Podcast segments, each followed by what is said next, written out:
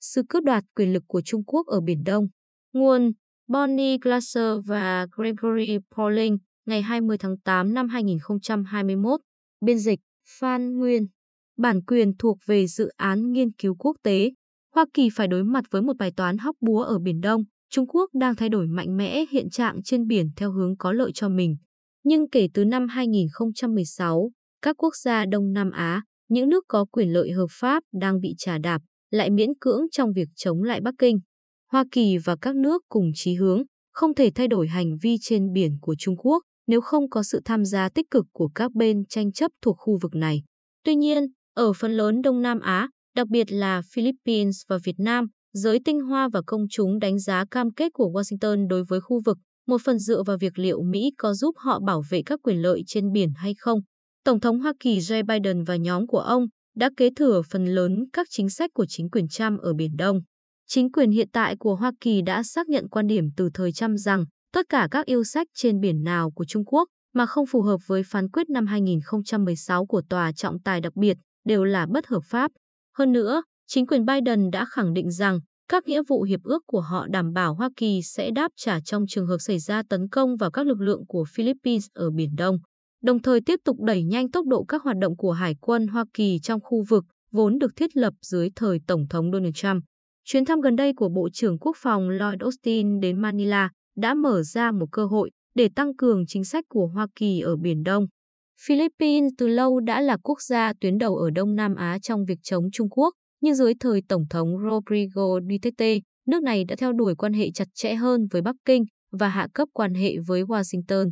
Duterte đã cam kết hủy bỏ thỏa thuận lực lượng viếng thăm, vốn tạo điều kiện cho việc đưa binh lính Hoa Kỳ vào nước này, nhưng trong chuyến thăm của Austin, ông đã thông báo sẽ chấm dứt quy trình bãi bỏ hiệp định này. Bước đột phá này đã mang lại cho Liên minh Hoa Kỳ, Philippines một số thuận lợi và đặt Washington vào một vị thế mạnh mẽ hơn trong việc đẩy lùi các hành vi xấu của Trung Quốc. Chính quyền Biden nên tận dụng bước đột phá này để tạo nền tảng cho một liên minh quốc tế ủng hộ một trật tự trên biển dựa trên luật lệ, bằng cách lên kế hoạch tăng cường hỗ trợ cho quá trình hiện đại hóa quân đội Philippines và triển khai luân phiên các khí tài quân sự của Mỹ, bao gồm cả các hệ thống tên lửa ở Philippines, Mỹ có thể tăng cường khả năng răn đe trong ngắn hạn. Đồng thời, bằng cách gia tăng áp lực kinh tế và ngoại giao lâu dài đối với Bắc Kinh, Mỹ có thể giúp mở đường cho một giải pháp hòa bình, công bằng cho các tranh chấp trước khi cánh cửa thỏa hiệp hoàn toàn biến mất. Tuyên bố gần đây của Duterte tại Manila là đặc biệt quan trọng vì không có lựa chọn thay thế khả thi nào cho vai trò lãnh đạo của Philippines ở Biển Đông. Các bên tranh chấp ở Đông Nam Á khác đã tỏ ra không muốn bước vào khoảng trống mà chính phủ Duterte để lại trong vấn đề này. Trong số tất cả các bên tranh chấp, Việt Nam, ở một mặt nào đó, đã giữ lập trường nhất quán nhất về Biển Đông trong 5 năm qua. Nước này thường xuyên tố cáo những bước áp đặt chủ quyền mới của Trung Quốc thông qua các công hàm và các tuyên bố báo chí, đồng thời âm thầm nâng cấp khả năng phòng thủ của mình ở quần đảo Trường Sa. Một dãy các bãi đá ngầm và đảo nhỏ mà Trung Quốc, Việt Nam, Malaysia, Philippines, Đài Loan và Brunei cùng tuyên bố chủ quyền toàn bộ hoặc một phần. Hà Nội đã từ từ làm sâu sắc hơn quan hệ an ninh với Hoa Kỳ và tiếp tục kiên định thực hiện các quyền khai thác dầu khí ngoài khơi của mình, bất chấp chiến dịch ngày càng hiệu quả của Trung Quốc nhằm quấy phá các hoạt động thăm dò này. Nhưng Việt Nam chưa sẵn sàng đi đầu trong việc kêu gọi sự ủng hộ của toàn cầu đối với các bên tranh chấp Đông Nam Á ở Biển Đông.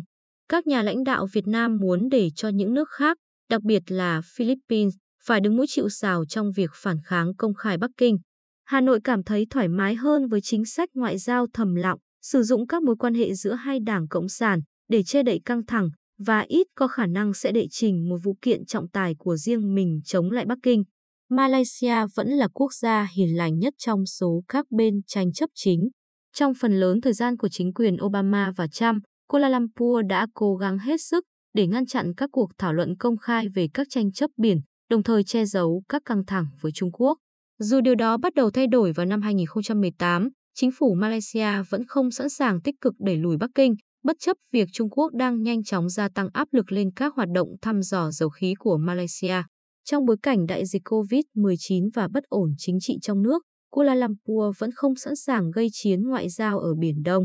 Tình trạng hỗn loạn chính trị của Malaysia sẽ càng trở nên tồi tệ hơn với việc Thủ tướng Muhyiddin Yassin từ chức gần đây khiến nước này khó có thể đóng vai trò tích cực trong việc đứng lên chống lại Trung Quốc vào lúc này.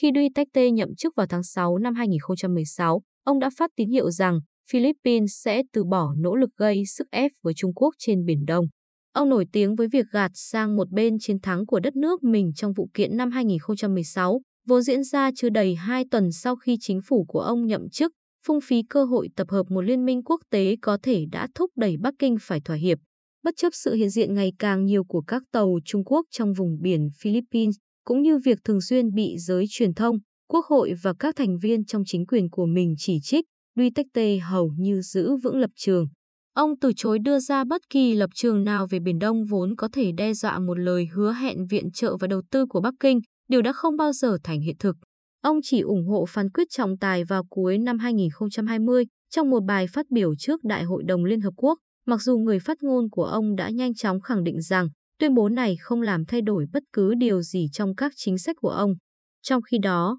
Liên minh Hoa Kỳ, Philippines đang mong manh.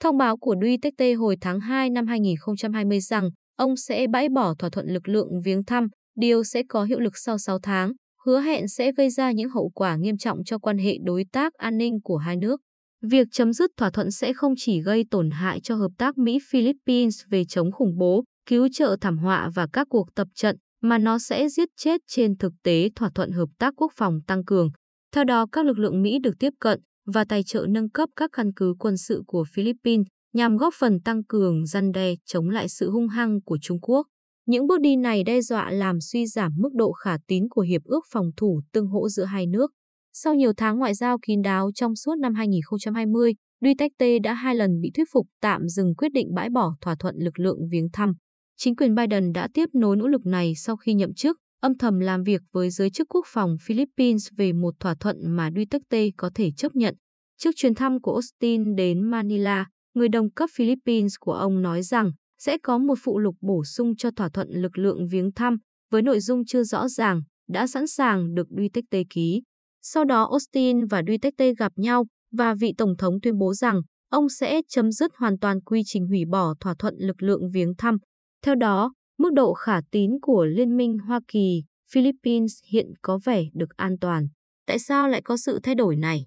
Các nguyên nhân chính trị tức thời có lẽ bao gồm việc Hoa Kỳ cung cấp vaccine Moderna cho Philippines, cũng như sự hài lòng mà Duterte nhận được từ chuyến thăm của Austin. Nhưng các nguyên nhân cơ bản khiến Duterte phải đảo ngược quan điểm trước đây của mình còn bao gồm áp lực từ giới chức quốc phòng Philippines cũng như giới tinh hoa chính trị của nước này, những người ngày càng lo ngại về hành vi ép buộc trên biển của Trung Quốc. Hồi tháng 2, Philippines đã phát hiện hơn 200 tàu dân quân biển của Trung Quốc tập trung tại đá Ba Đầu, một địa điểm tranh chấp thuộc quần đảo Trường Sa. Đáp lại, Manila đã tăng mạnh tần suất và thời lượng các cuộc tuần tra tại quần đảo Trường Sa và bãi cạn Scarborough. Các tàu của họ cũng trở nên quyết đoán hơn trong các cuộc tuần tra này, mạnh mẽ yêu cầu các tàu Trung Quốc rời khỏi các bãi đá ngầm và vùng biển mà Philippines tuyên bố chủ quyền. Trong ít nhất hai trường hợp, những hành động mạnh mẽ này đã thuyết phục được lực lượng dân quân và tàu hải cảnh Trung Quốc di chuyển đến các khu vực khác. Philippines cũng phát động một chiến dịch tuyên truyền ngắn chống lại các hành động của Trung Quốc. Trong vòng 2 tháng sau khi phát hiện ra các tàu dân quân biển Trung Quốc tại đá Ba Đầu, các tàu tuần duyên của Philippines đã thường xuyên thực hiện các chuyến đi ra khu vực này để ghi lại thông tin về đội tàu Trung Quốc. Trong một hành động minh bạch hóa đáng ra phải thực hiện từ lâu, họ đã chụp ảnh các số hiệu của các tàu dân quân biển Trung Quốc và một cơ quan thuộc văn phòng Tổng thống đã công bố những hình ảnh đó cho báo chí. Điều này cho phép các nhà nghiên cứu tại sáng kiến minh bạch hàng hải châu Á và trường đại học hải chiến Hoa Kỳ xác định các tàu, cảng xuất phát của chúng và trong một số trường hợp là chủ sở hữu và mối liên hệ của họ với nhà nước Trung Quốc. Nỗ lực này đã thành công đến mức Việt Nam cũng phải vào cuộc. Các tàu của họ cũng chụp ảnh số hiệu các tàu Trung Quốc tập trung tại đá ba đầu và công bố chúng trên các phương tiện truyền thông nhà nước, một hành động chưa từng có tiền lệ của Hà Nội. Giờ đây, khi thỏa thuận lực lượng viếng thăm không còn bị đe dọa, giới chức quốc phòng của Hoa Kỳ và Philippines có thể lên kế hoạch dài hạn cho hoạt động hợp tác an ninh và các biện pháp ứng phó trong các trường hợp khẩn cấp. Với việc Duterte dự kiến sẽ rời nhiệm sở vào mùa hè năm sau, họ nên tập trung vào việc làm thế nào để đặt nền móng cho việc nhanh chóng thực hiện hiệp định hợp tác quốc phòng tăng cường dưới quyền người kế nhiệm ông. Ví dụ, họ nên tăng cường các chuyến thăm và tập trận chung của các máy bay tuần tra và máy bay chiến đấu của Mỹ tại các căn cứ ở Luzon và Palawan. Điều này có thể giúp tăng cường khả năng răn đe và chuẩn bị cơ sở chính trị cho giai đoạn tiếp theo của cuộc thảo luận về thế trận quốc phòng.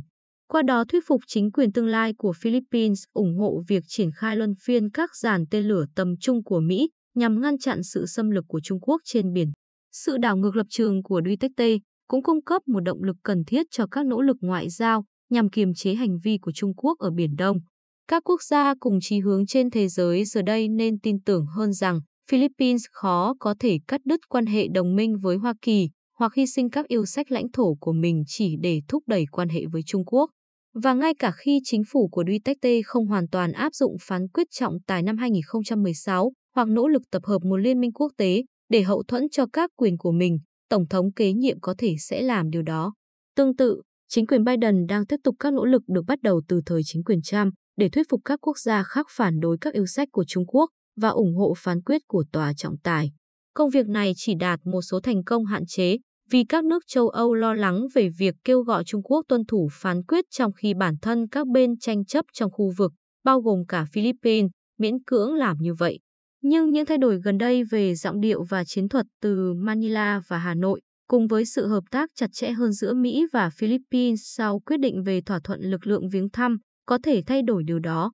Pháp, Đức và Vương quốc Anh đã làm rõ nhiều lập trường pháp lý của họ về Biển Đông vào năm ngoái, bác bỏ một số khía cạnh trong các yêu sách biển của Trung Quốc. Và vào tháng trước, Bộ trưởng Quốc phòng Đức lần đầu tiên kêu gọi người đồng cấp Trung Quốc tuân thủ phán quyết năm 2016, thành viên đầu tiên của Liên minh châu Âu làm như vậy. Những nước khác ở châu Âu có thể cũng sẽ làm theo. Những bước đi này diễn ra đồng thời với việc châu Âu ngày càng chú trọng đến an ninh biển trong khu vực. Trọng tâm đó được làm nổi bật bởi các cuộc triển khai lực lượng hải quân gần đây của Pháp và việc nhóm tác chiến tàu sân bay Anh được hỗ trợ bởi các tàu của Hà Lan và Hoa Kỳ đã đi qua khu vực Biển Đông. Chính quyền Biden nên nắm bắt cơ hội này để xây dựng một liên minh nhằm áp đặt chi phí cao hơn cho các hành động gây hấn của Bắc Kinh ở Biển Đông. Họ nên thúc đẩy việc áp dụng ngôn ngữ mạnh mẽ hơn về vấn đề này tại các diễn đàn quốc tế, như đã diễn ra tại cuộc họp G7 năm nay, vốn dẫn đến một thông cáo chung nêu rõ rằng tất cả các thành viên phản đối mạnh mẽ bất kỳ nỗ lực đơn phương nào nhằm thay đổi hiện trạng và gia tăng căng thẳng ở Biển Đông và Biển Hoa Đông.